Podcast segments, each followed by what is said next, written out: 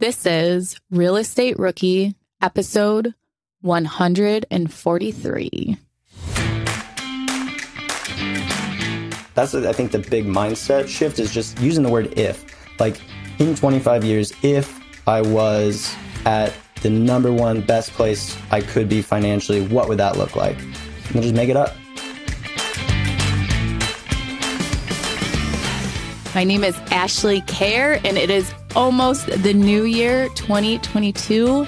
And Tony Robinson is still my wonderful co host. And I could not be happier to go into the new year with you, Tony. We made it through another year, Ash. 2021. It was crazy, right? Because 2020 was a crazy year for everybody in so many ways. And everyone thought that 2021 was going to be like the year that things got back to normal. But it was kind of just more of the same. So here's to hoping that 2022 is like the year that we get back to some semblance of like regular normalcy and that everyone that's listening gets their first real estate deal and it's just good news around for everybody. I know, I know. And I reach out to me and Tony on Instagram too, you guys at Wealth from Rentals and at Tony J. Robinson and let us know what your New Year's resolutions are, what your New Year goals are to get that first deal or to get that next deal. We would love to love to hear from you guys about that. Yeah, so I think we're we're actually probably going to do an episode, Ash, coming up here, but where we talk about our goals for 2022. So I won't I won't spoil that yet. But uh, just what, what's what's new with you? Give me a life update. What's going on in the world of Ashley Kerr? Well, today started out super great. I just had like we have our little mastermind call, me, you, and our friends, I guess.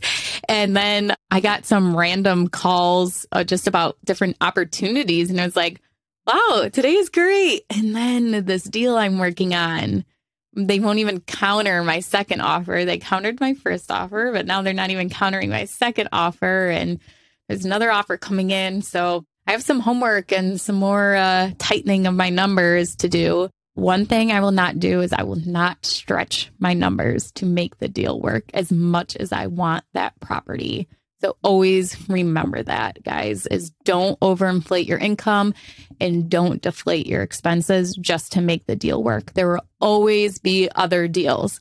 And I'm going to replay this to myself repeatedly today as I really, really want to just offer the full amount and get the deal, but I won't. What about you, Tony?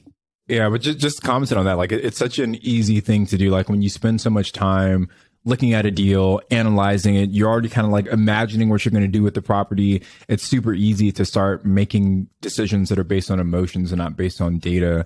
Like there's a like a small motel here in Southern California in Big Bear Lake that I put an offer in on a few months ago and we couldn't agree on a number and it's still listed and I keep thinking, like, should I just go back and ask them what they're, you know, but it's like, if it's still listed, it's still listed because they're asking for too much, right?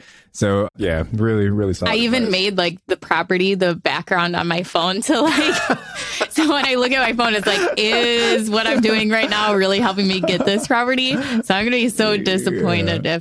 if the reason I don't get it is because they get a higher offer or something where at first there's been no offers and really not a lot of interest. So it was more of like, can I come up with enough money to make this work and can I pull off the operations? But now it's like, oh my gosh, I might not even be able to get it under contract. So we'll see. But they say sometimes the best deals are the deals you don't do, right? So if this one doesn't work out, maybe it's for a good reason. Right. Um, yeah.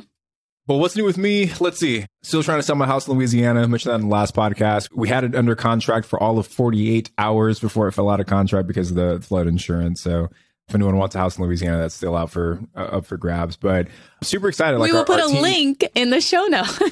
yeah, we'll put a link in the show notes if you guys want to check it out.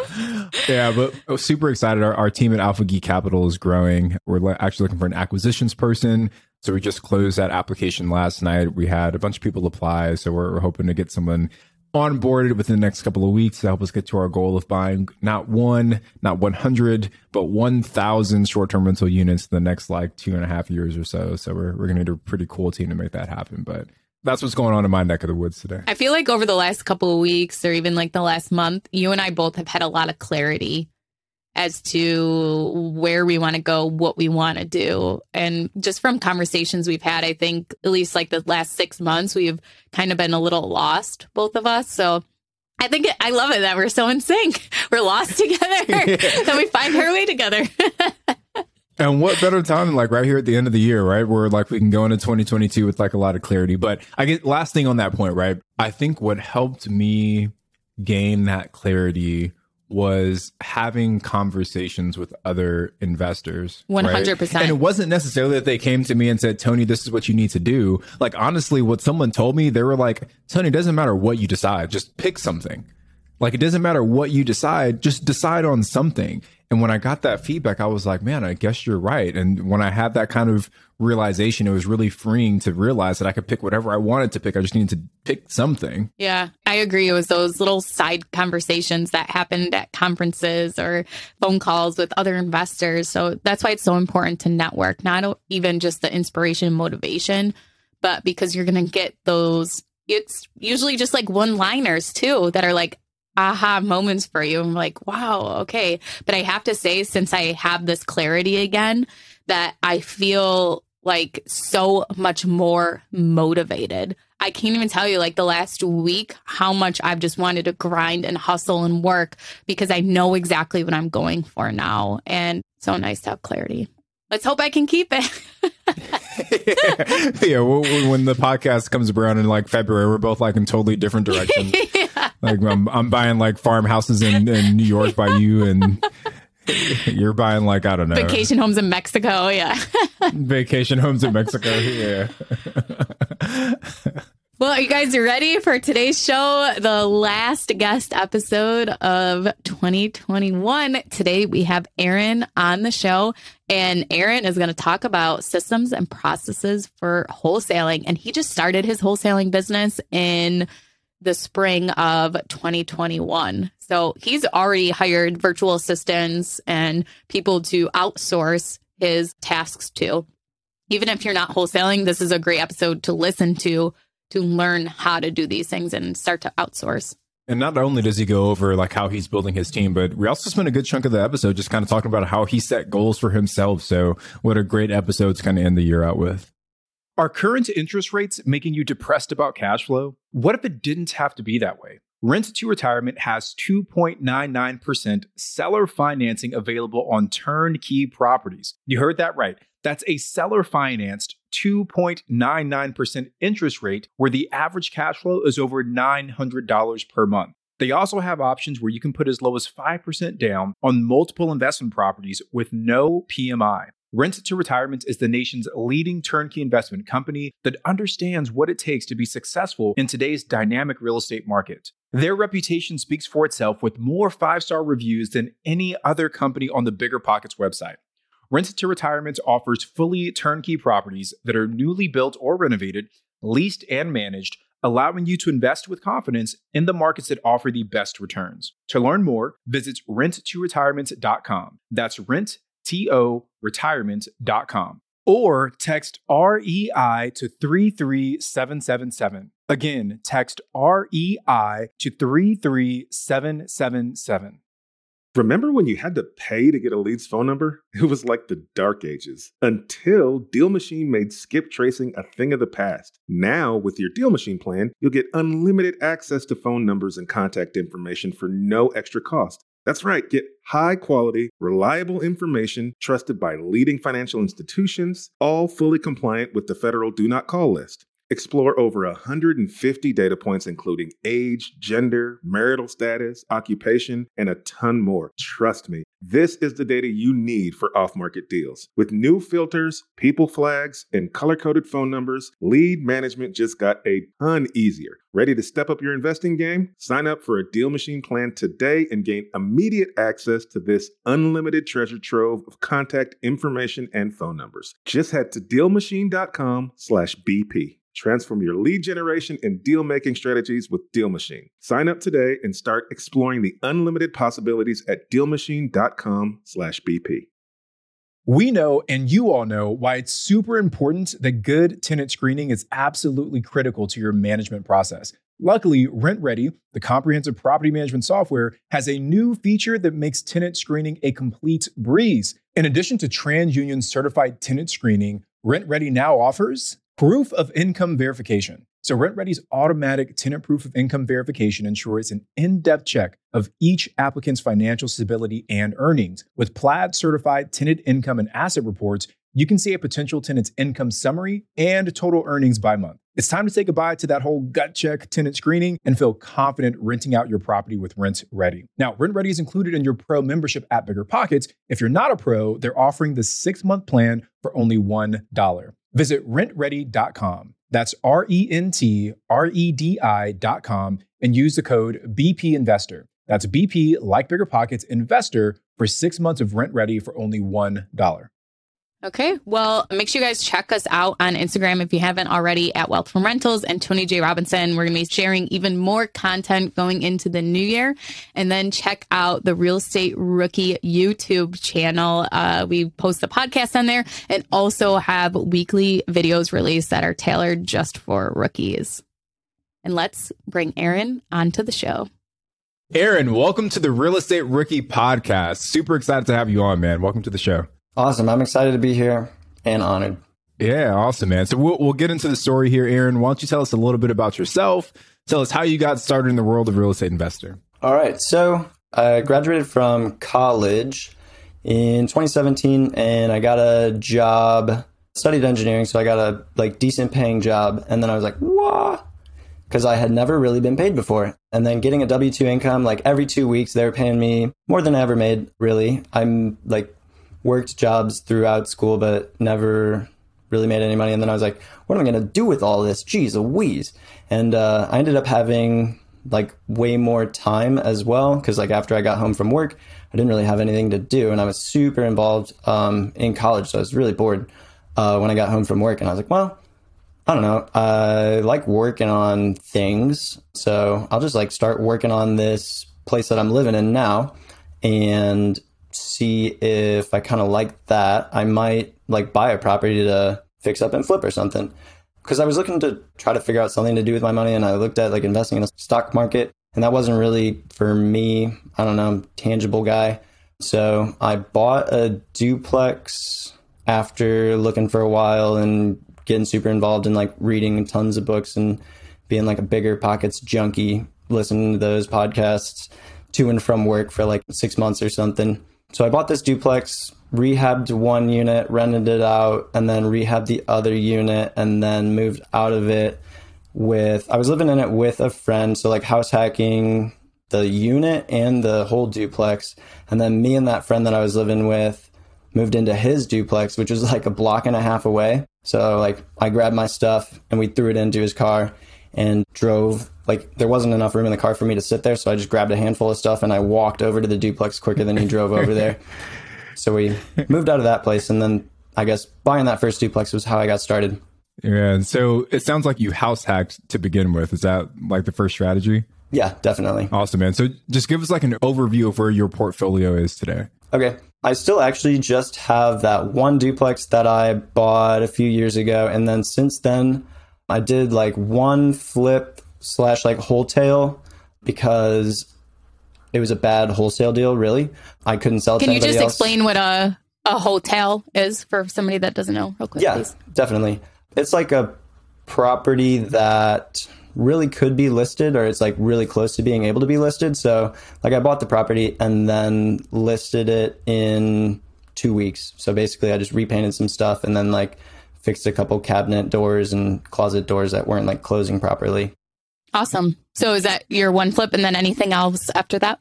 Yeah, after that I did one wholesale deal and like that one I JV'd with somebody and then like as I got the call from the title company or the day that I got the call from the title company like hey your check's here come pick it up that was the day after I had quit my W2 job so I was like, ooh, that could be, I don't know if I believe in signs and everything, but that seems like it could be one of them.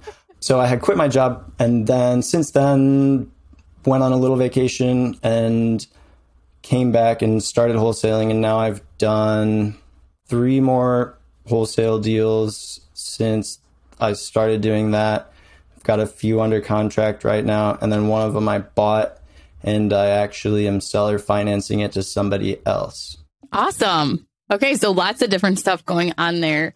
First, I want to know what was the motivation to quit your job? Is it because you hated it, or was it because you were making money in real estate, or you wanted to have more time to pursue real estate, really? Good questions. It was kind of weird to quit my job because I didn't hate it. I liked it. I liked the job and I liked the people and yeah, pretty much everything about it I liked. I was just like, I don't love it. And uh, it's not really what I see. I guess I, I knew what my ideal life looked like. And then I knew, or I could see like what path I was on and like path I was on was going to end over here to like, and then my ideal life is over here. So it just didn't seem, it didn't feel perfect. And it's a good time. Let's break that down a little bit. So it's the end of the year. Everybody's getting ready to put together their New Year's resolutions, what's going to be their goals for this coming year. How do you kind of set that vision for yourself? For me, it is really hard for me to see into the future and be like, this is what I want my life to be like in five years. Do you have any tips or tricks for me and any of our listeners as to how you set that vision for yourself and really push yourself to meet that goal? Absolutely. I will also start off with, I guess, like it's really hard for me too to set a, a long term goal. I'm definitely a goal setter and I love like personal self help books, basically. Love those. And so I set goals, and, and normally my goals are like, well, this year I want to run a half marathon or do something like that. That was how I was approaching my goals. But in 2020, I went to the one thing goal setting retreat and they gave me a really good framework for how to set longer term goals. And then they, instead of, I don't know, I've always kind of built my, or I've thought that you could build like a three month goal and then off of that you can make your one year goal and then like you can make your five year goal from there. And they were like, no, do it backwards. So like think about what you want your life to be like in 25 years. And that's really, really hard to, I'm like barely 25 years old. So in 25 years, I'm going to be twice as old as I was or as I am now. It's just insane to think about. So they're just like, if it was, that's, I think the big mindset shift is just using the word if. Like in 25 years, if I was at the number one best place I could be financially, what would that look like? And it's kind of at that point you can kind of play around with it and be fun and be like, okay, so if I was like totally satisfied with my job, what would that look like? And then just make it up. Let me add one comment onto that, right? Because I I love the conversation about about goal setting because I feel like it's such a I think everyone understands the value in setting kind of big goals to yourself, but people don't often take the time to kind of really clearly identify what those goals are. And funny enough, Ash and I were just on another call this morning. We were sharing our goals with like another group of investors. And it, it's just like such a motivating feeling when you can set a super specific and clear goal for yourself because it's like all of the other noise just kind of starts to go away when you've got this really clear vision of what your future looks like and clarity around what you should be doing on a day to day, week to week, month to month basis, that clarity just really comes in when you've got a really crystal clear vision of your future. So, not to put you on the spot too much, Aaron, but I guess in, in the way that you've kind of set your goals, like what is your advice for someone if they want to kind of mimic what you did and, and maybe set like that big 25 year picture or 10 year picture, one year goal for themselves?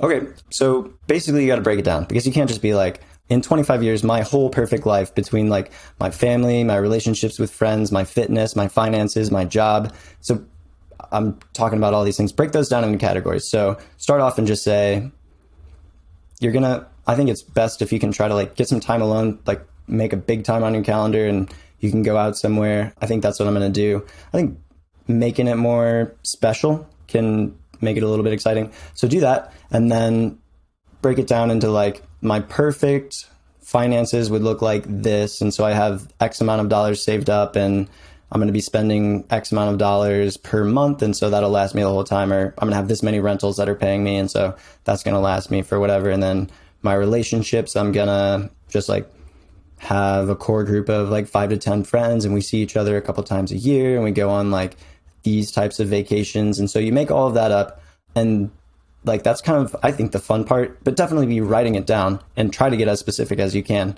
And then so you have like your life broken down into those categories. The basically like five that I can think of would be finances, your job, family, friends, and health. You can break it down into more or less, but I think having that is a good place to start. So then identify your 25 year goals in those five areas. And then from there comes like the part where you're going to break it down and figure out basically your most important next steps or your action plan. So break your 25 year goal down into a five year goal. And then you can break that down into a one year goal.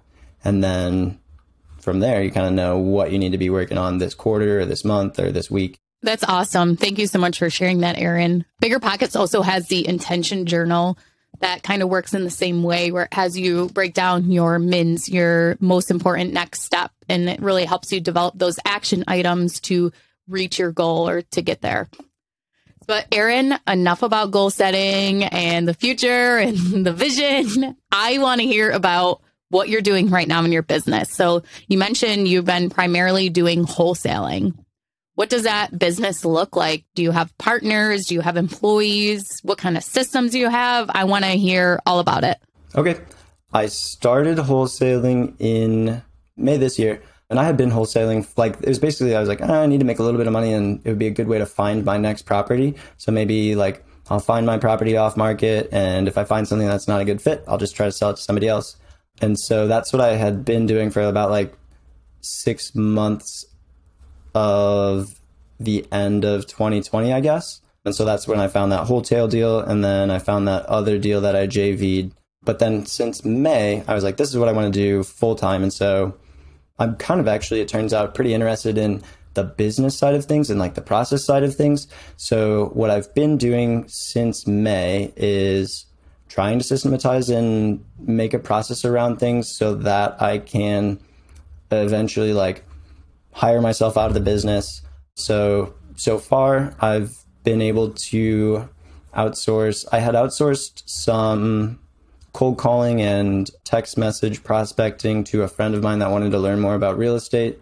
Um, and he's since moved on, and I've found a virtual assistant in South America that's doing some cold calling for me right now. And I'm interviewing a person to help me with dispositions right now. So they're going to be sending out emails and creating the emails to send out to my buyers list and then doing all that communication between the interested buyers and us and the title company and just making sure that runs smoothly so that I can focus more on spending more time going out and looking at properties and analyzing properties because that's the fun part for me.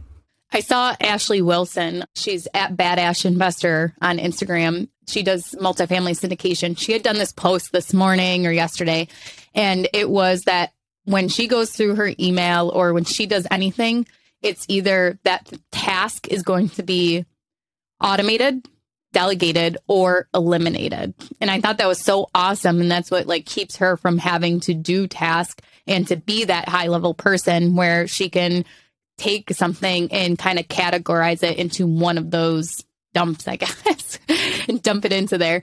But Aaron, are you using any kind of software to manage these contractors you have working for you or to do your project management workflow? Yeah, so I was using Podio when I started just because it was free and it was working pretty well for me to manage like following up with people, but it wasn't working as well as I thought it could be. And now I'm using Forefront, which is a CRM that Danny Johnson made. And I found him actually like on another Bigger Pockets podcast. And I was using him for a website before that. And he like invited me to a webinar where he was like rolling out the CRM and he was like, we're giving everybody a great deal. And I was like, I don't know if I need it, but I think it's going to be helpful. And so kind of took a leap of faith and it's awesome. I love it so much. Aaron, one, one thing I want to point out because I feel like a lot of times on podcasts, you hear the guests and you hear the host talk about like team building and getting this VA and, you know, hiring this person to their team and doing these things.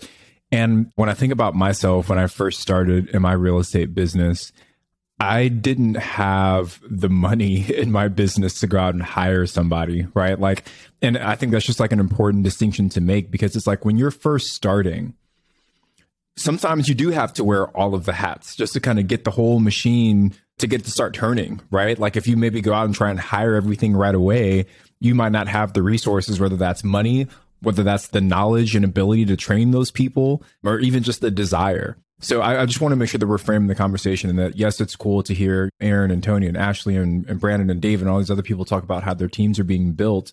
But when you're first starting out, sometimes you do have to do everything yourself. So I guess my question to you, Aaron, is when you first started wholesaling, was your team what it is today, or, or was it just you as a as a one man show? My team was me, for sure. When I first started wholesaling.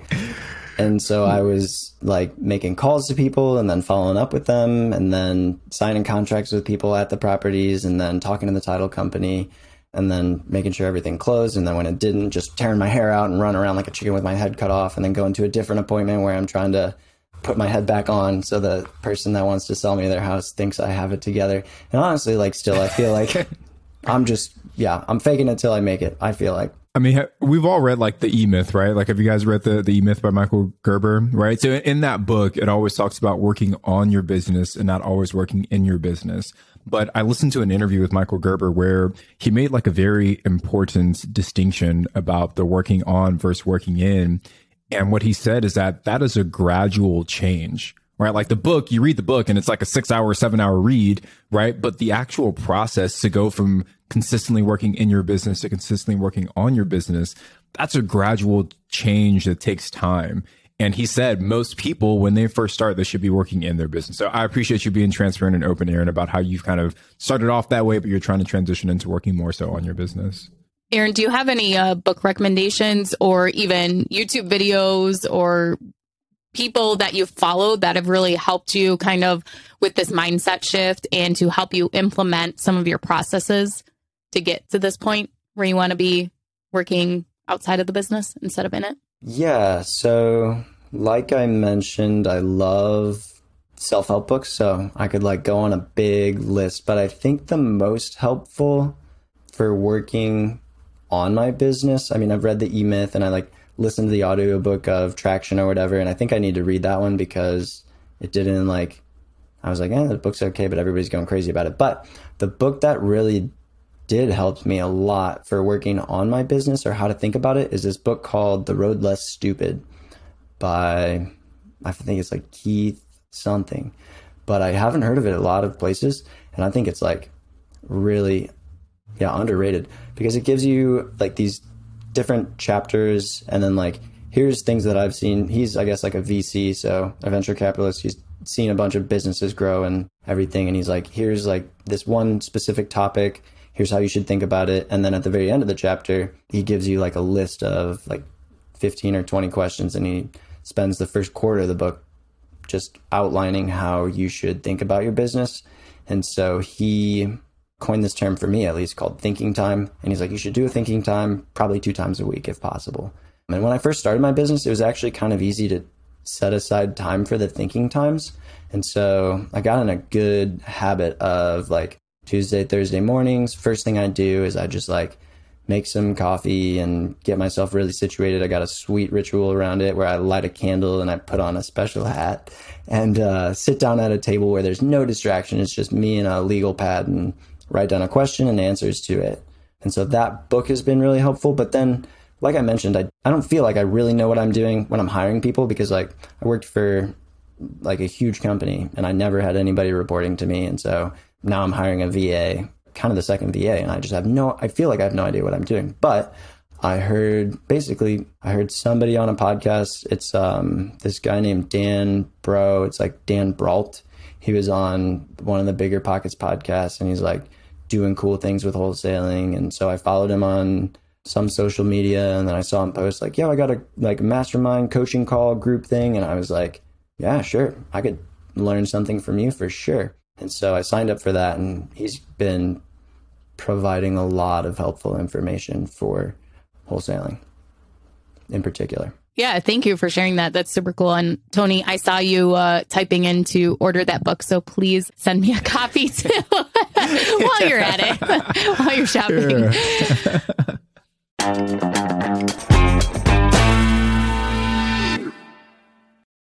We know, and you all know, why it's super important that good tenant screening is absolutely critical to your management process. Luckily, RentRedi, the comprehensive property management software, has a new feature that makes tenant screening a complete breeze. In addition to TransUnion certified tenant screening, RentRedi now offers Proof of income verification. So, RentRedi's automatic tenant proof of income verification ensures an in depth check of each applicant's financial stability and earnings. With Plaid certified tenant income and asset reports, you can see a potential tenant's income summary and total earnings by month. It's time to say goodbye to that whole gut check tenant screening and feel confident renting out your property with RentRedi. Now, RentRedi is included in your pro membership at Bigger Pockets. If you're not a pro, they're offering the six month plan for only $1. Visit rentredi.com. That's R E N T R E D I.com and use the code BP Investor. That's BP, like Bigger Pockets, Investor for six months of RentRedi for only $1. Whether you need to buy or sell, or you're just obsessed with looking at homes for sale, Redfin's got you covered. Redfin updates their listings every two minutes to help you see new homes first. And they give you personalized recommendations based on the homes you like, so you can find the home that's just right for you, whether that's a cabin, a craftsman, or a castle. With the top rated Redfin app, you can favorite homes, share listings with others, and schedule tours, even the same day, with a local Redfin agent who can help guide you through the whole home buying process. And if you're looking to sell, Redfin agents have the experience to help get you the best price possible for your home. That's because they sell twice as many homes as other agents. With a listing fee as low as 1%, Redfin's fees are half of what others often charge, which means you'll have more money to put towards what matters most to you, like your next home. In fact, last year, Redfin saved home sellers $127 million. No matter where you are in your real estate journey, Redfin can help. Download the Redfin app to get started today. Rookies, 2024 is the year to start protecting your rental properties with an LLC. But you don't have to do all the paperwork and filing yourself. Corporate Direct is your professional and affordable option for getting your LLC done right. They handle the state filings, draft your operating agreement, and act as your registered agent. They'll even help you comply with the Corporate Transparency Act a new federal disclosure law affecting every real estate investor. Corporate Direct is a family business founded by attorney, author, and rich dad advisor Garrett Sutton over 35 years ago. Now, his son Ted is a licensed attorney working with him. Together, they've helped thousands of real estate investors form and maintain their LLCs and protect their assets. If you're trying to build a real estate portfolio, do not skip the LLC. Head over to corporatedirect.com slash biggerpockets to schedule a free 15-minute consultation with an incorporating specialist. Mention Real Estate Rookie and get a $100 discount on your formation. That's corporatedirect.com slash biggerpockets. Aaron, so you've been doing your wholesaling business since this spring, really, of 2021. And you already have started building your team. What is your advice for a rookie investor as to when they start building their team, when they start reaching out to outsource some of their tasks, and how do you find these people? That's a good question. I think for me, I knew that when I started wholesaling, I was like, I don't want to be a one man operation. Although, like, I think there are a lot of people that are just like, I'm just a one man wholesaling operation. I make like good money for myself. I don't spend that much time doing it. But when I was going into it, I was like, I want this to be basically I want to like build it up to a certain level and then get myself out of it as fast as possible so I can focus on other stuff like whether it's flipping houses or BRRRRing or whatever I decide to spend my time on. So I was like I want to hire people as fast as possible without like rushing into it. So basically I just came up with a couple criteria in like a thinking time where I was like I want to have 3 months of somebody's salary saved up and I want to have like a little bit of other runway. I think Scott Trench mentioned it or he had that term where you have like a financial runway. So I want to have my financial runway and then like a financial runway for them. And so that's when I like decided I was ready to hire somebody. And then how I chose the specific person to hire, I used this like table of four different categories. I think it was in EOS, so our traction or that book where it was like, what are the things that you're good at and you like doing? What are the things that you're bad at and don't like doing? And then like bad at, but you do like it. And then so basically it was just like start on the things that you're bad at and you don't like doing and then outsource those. And for me, I was lucky that those were kind of the repetitive and the tasks that would be easy to train a virtual assistant for. And so I've been making videos on Loom. So I'm just recording myself in my screen whenever I'm doing stuff like getting an email ready to send out to the buyers list or when I'm sending text to people, how I do that, make a video with Loom. Yeah, Aaron, like so so much good advice there. And I think a lot of people they they have fears around building out a team because sometimes it does seem like it's it's more work to train somebody up than it is to like just do it yourself. But your process of just recording yourself while you're doing it because you're going to do it anyway and then sharing that with them as a training material I think is, is super insightful. I think one one follow up question for me because you you kind of you mentioned this briefly, but you said the VA that you hired to help with cold calling is in South America. It's a totally different country. A couple of questions around that hire. First is that if you have this person that you've hired for cold calling, were they already trained in how to cold call for wholesaling, or was that a process that you had to kind of train them up in? And then second, was the language barrier at all a concern for you in hiring from someone overseas? So it's a service that I'm using, and I found them through like another like Facebook group of wholesalers. They were like, yeah, one person on there was like, yeah, we just started, or we've been cold calling, and this person has really helped us out. You should check it out.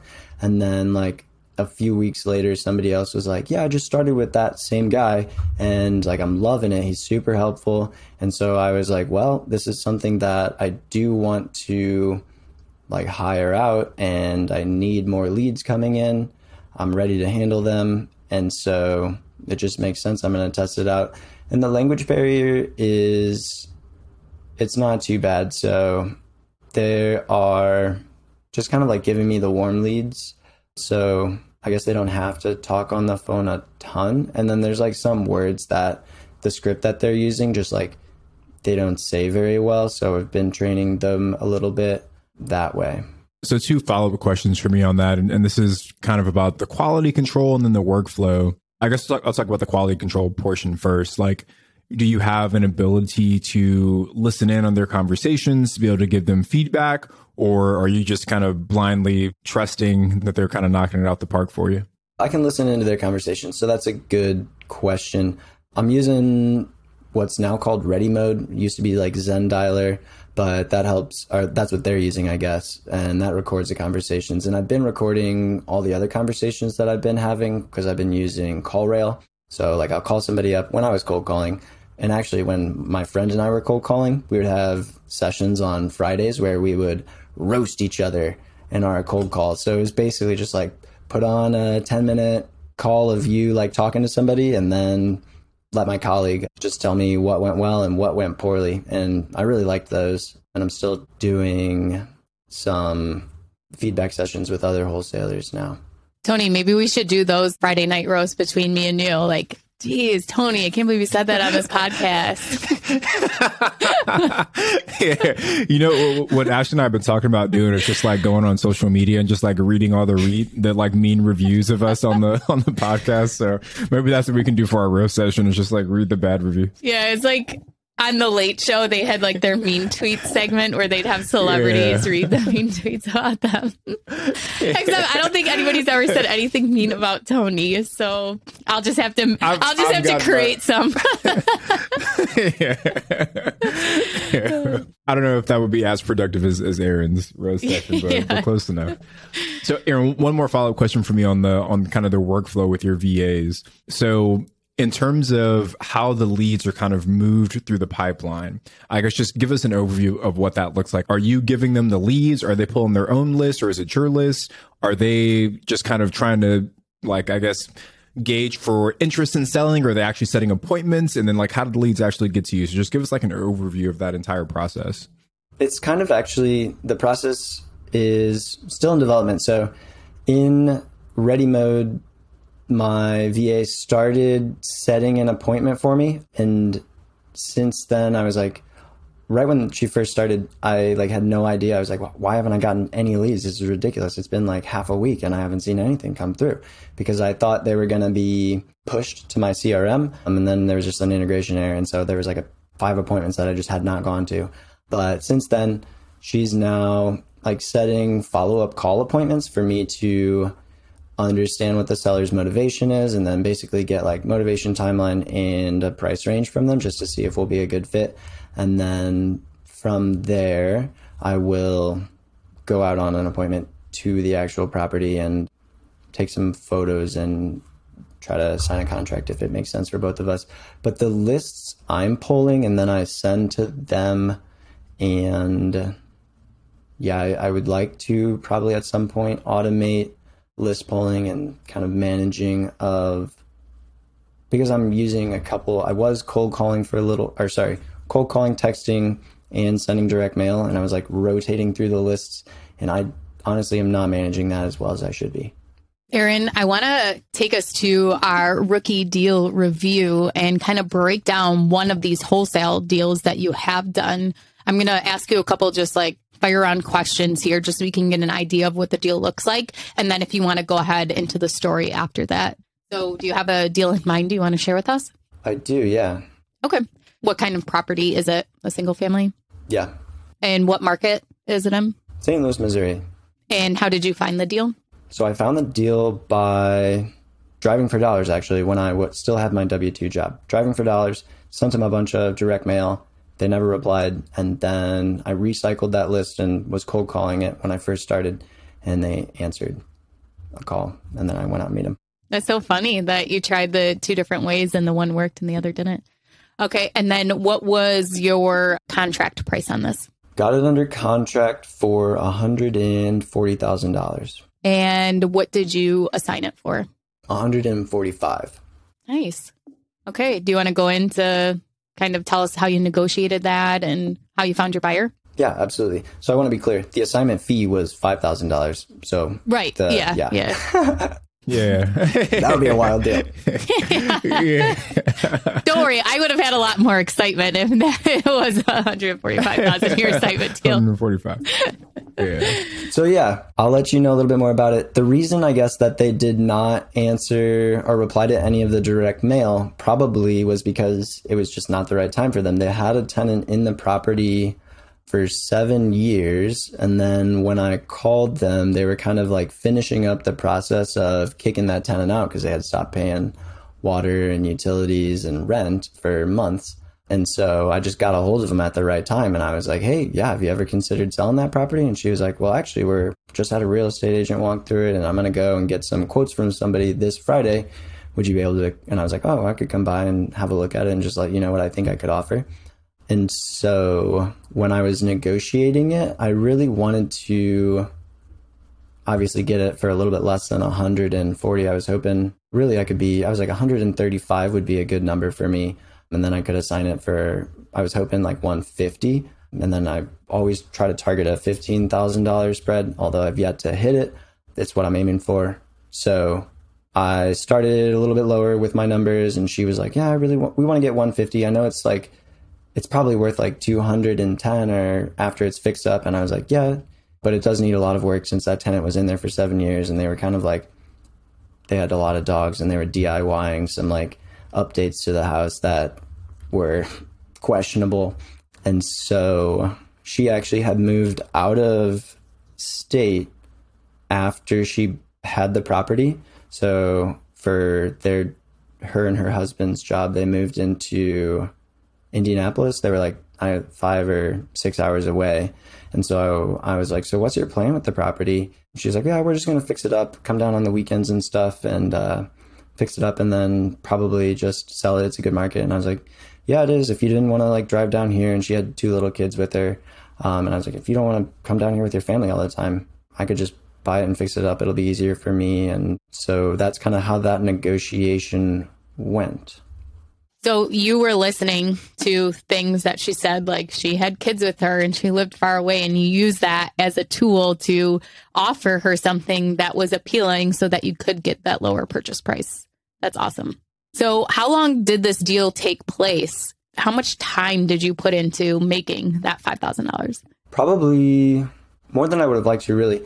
Somebody was under contract to buy it for a while. I guess I think I set the close date to be like 45 days after we signed the contract. And this guy went and saw it and he was like, Yeah, this looks great. I'm just going to like move some money out of my 401k and then we'll be able to buy this property and fix it and flip it up or fix it and flip it. And then like it was his deal for a while, and then for whatever reason, he couldn't get the finances to buy it and close in time, and that was like two or three weeks before I was supposed to close, and so I was like scrambling for a week or two, just like I need somebody to buy this property in two weeks for one hundred forty thousand dollars at least, and then I ended up finding a local investor that wanted to get it, but I was I was all over the place.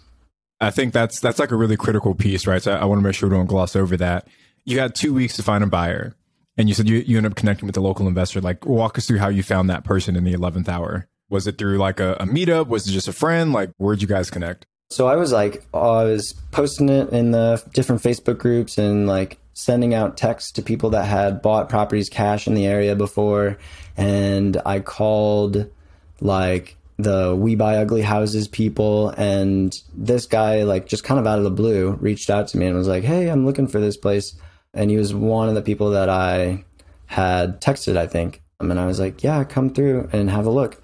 And he was like, Yeah, it looks pretty good. We buy a lot of houses in this area. And we signed the assignment contract. I don't even think it was a week before the close. I think we like agreed on it with a handshake a week before we needed to close and then all the documents were signed like on Monday or Tuesday and then closing was on Thursday and I was whew, Sweating on that one. yeah, but kudos to you for for like figuring it out. Yeah. Right, like, I think a lot of people that get into that situation, they kind of panic, but you, you kind of kept your cool for the most part and found a way to make the deal work. One last question before we move on from the this rookie deal review: What would have happened, Aaron, had you not been able to find a buyer? Like, what would your next steps have been? That's a good question. The contract that I have is I would have just lost the earnest money that I had put down on that property. I had a few other people that were interested in buying the property, and I had worked, I was talking to another wholesaler that was like, Yeah, we've got somebody that's super interested, but they only are going to pay like 135 for it. That's what their numbers are coming out at. And so I actually like reached out to the buyer and I was like, "Would you like I know I said I was going to close on it and it was like just the worst feeling that I had going into the conversation and then the conversation was awful and the seller of the property was like not happy with me and she was like, "No, I can't close for less. Like people have already talked to us and then I finally found somebody that would close for a little bit more than what I wanted to, or a little bit more than, and she got what she needed. And I asked that question because different wholesalers will kind of approach that situation in different ways, right? Some will say, Hey, we never not close on a deal. Like I know some that say like, okay, if we have to buy it ourselves, we'll buy it ourselves and we'll, we'll kind of figure it out from there. Some, like you said, they're, they're okay walking away and just leaving the seller with their, their assignment fee. So there's a bunch of different exit strategies, I guess, on a wholesale deal. So that's the point that I was really trying to make. So thank you for sharing that uh, that experience with this man. It sounds like you, you did pretty good, clearing 5K on a on a relatively easy deal, man. Yeah, and actually, like, I would have probably ended up closing on it if I had the funds, but for that one, I just couldn't do it. But the first wholesale that I did, where it was like a whole tail, that was the reason I because I like had it under contract for too much um, and couldn't sell it. So I was like, oh, it makes sense for me to flip Let me it. do it myself. Yeah, and barely made anything on it and learned a lot. But you learned, right? And that's the beauty of real estate, man, is that there's so many different ways to make a deal work, brother. So so glad this one worked out for you. So Aaron, want to move on to our mindset segment next. I want to get into the psyche of Aaron and uh, learn a little bit more about what makes you tick, man. So if we go back to Aaron, maybe when he first graduated from college or before he started consuming all those those bigger pockets podcasts and books and whatnot, you had some maybe assumptions you had about what it means to be a real estate investor, right? You had some maybe made up beliefs about what you thought it was going to be like. If you think about all those thoughts, all those ideas that you had, which of those turned out to not be true? Which of those turned out to be misconceptions about what it means to be a real estate investor? I think it's kind of funny. I'm probably unique in that I really thought I was like, oh, it's really easy. You just buy a house and then rent it out to people and then they just pay your mortgage. Be silly not to do that. So I just jumped in and I was like, oh, it's a little tricky. but I, I think that cuts both ways, right? Because you see, you see some people that overestimate the amount of complexity that goes into real estate investing. And then on the flip side, you, you see some people that underestimate it. And, you know, I, have shared this on the podcast a lot. You hear other investors say it as well. But real estate investing is not super complicated, right? It's a fairly simple process to get started in the world of real estate investing. But it is definitely not easy to become a real estate investor, right? It takes an extreme amount of effort to get there. So it is hard. It's not complicated, but it is hard. I think there's so many proven paths as you can follow to become a real estate investor. That's why the complexity is not there. But it is hard, especially if you're working a W 2, especially if you have like busy family commitments, especially if you have other things going on to dedicate the time to underwrite the deals, to make those relationships, to do all of the legwork that's required to get the first deal done. I think that's where the hard part comes from. So you're definitely not alone, man, and, and kind of, uh, you know, getting that guess wrong, but uh, we appreciate the transparency around it. Yeah. Me and Tony still, even today, will text each other and just be like, do you feel overwhelmed right now? yes. yes, I do. Yeah. All the things we have going on. Okay. So I'm going to take us to our rookie request line. You guys can give us a call at any time, 1 5 Rookie, and leave us a voicemail. We may just play your question on the show and have a guest answer it. Hey there, Ashley and Tony. My name is Ashton Maximo. I'm here in San Diego. Right now, I'm a full time worker detailing, and I'm wanting to get into real estate. And I've come to a place in my life where I can take off a few months of work and really just focus on it. My main goal is trying to get into wholesaling and doing that, but really just wondering if you guys think that's a good idea or any other thoughts you guys might have. Thank you. I would say start working on getting into wholesaling before you quit your job because at the beginning, you're not going to have just a pipeline full of leads that you can follow up with and like go and visit. And it takes a long time to close a deal. And like I mentioned, this person that I, or like in the deep dive deal, I found them nine months before the deal closed, before we even signed a contract. And then it was another two months after that. So do a little bit of maybe driving for dollars and then get a good, you have a good unique list that way. And then reach out to them however is best for you. Um, if you don't have a lot of money, but you have a lot of time and energy, cold calling could work. If you are on the opposite end of the spectrum, you could send out some direct mail or something like that. And yeah, just talk to other people also that are in your market that are wholesaling and see what their take is as well. Yeah, I bet there's an opportunity out there where you can even work for a wholesaler doing driving for dollars for them and send them leads and learn their processes and systems. And, you know, maybe you just do it one or two nights a week or Sundays or something. But I think giving out your time for that experience is definitely very valuable. And then who knows, they will probably pay you a, a fee or, uh, you know, part of the assignment fee if you bring the deal or something like that. So look out for those opportunities too with other investors. Tony, who is our rookie rock star of the week. Today's rookie rock star is Dalton from PA. And for all of our rookies that are out there listening, uh, if you would like a shout out on the Real Estate Rookie podcast, be sure to get active in the Real Estate Rookie Facebook group. Be sure to get active on the Bigger Pockets forums. Uh, that's where we're pulling all these folks from. Or give, you know, Ashley and I a shout out on Instagram. She's at Wealth from Rentals. I'm at Tony J. Robinson. If we find some good stories there, we'll be sure to share it on the podcast as well. But anyway, Dalton from PA. This one's really cool.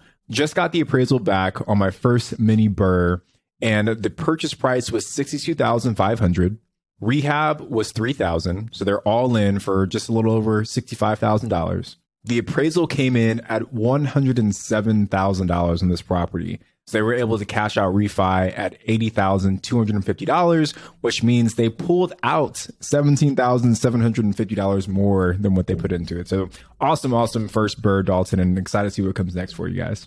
That's so great. Aaron, thank you so much for joining us today. Can you let everyone know where they can reach out to you and find out some more information?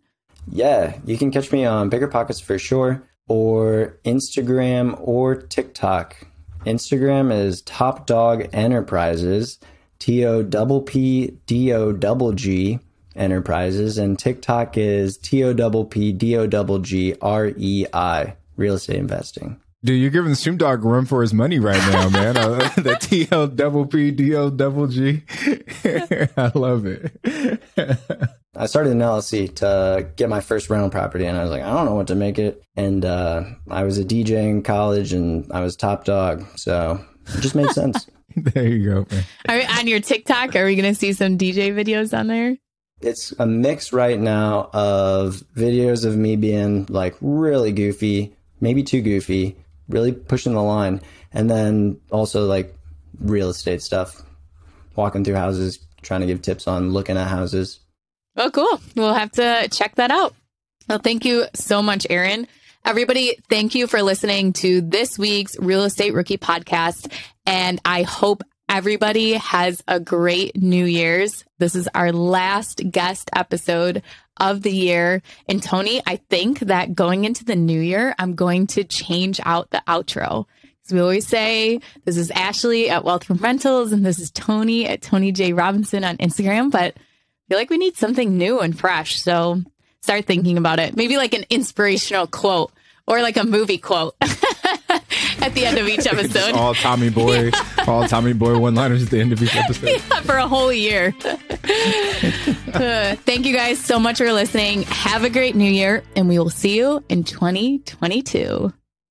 The market is changing and finding your way can be tricky. Rates shift, headlines whirl, but your goal hasn't changed. You want financial freedom. And the best investors know it's not about timing the market, it's about time in the market. If you're ready to get into the real estate investing game or take your game to the next level, finding an investor friendly agent is your next step. With BiggerPockets Agent Finder, you can find the right agent in minutes. Just head to biggerpockets.com slash deals enter a few details about what and where you want to buy, and boom, instantly match with an investor friendly agent who fits the bill. These local market experts can help you navigate the neighborhoods, analyze the numbers, and take action with confidence once and for all. There's free resources only available at biggerpockets.com slash deals. Get an agent, get the deal, and get closer to financial freedom at biggerpockets.com slash deals. That's biggerpockets.com slash deals to find your investor friendly agent today. The content of this podcast is for informational purposes only. Past performance is not indicative of future results, and all host and participant opinions are their own. Investment in any asset, real estate included, involves risk. Use your best judgment and consult with qualified advisors before investing. Only risk capital you can afford to lose. Bigger Pockets LLC disclaims all liability for direct, indirect, consequential, or other damages arising from reliance upon information presented in this podcast.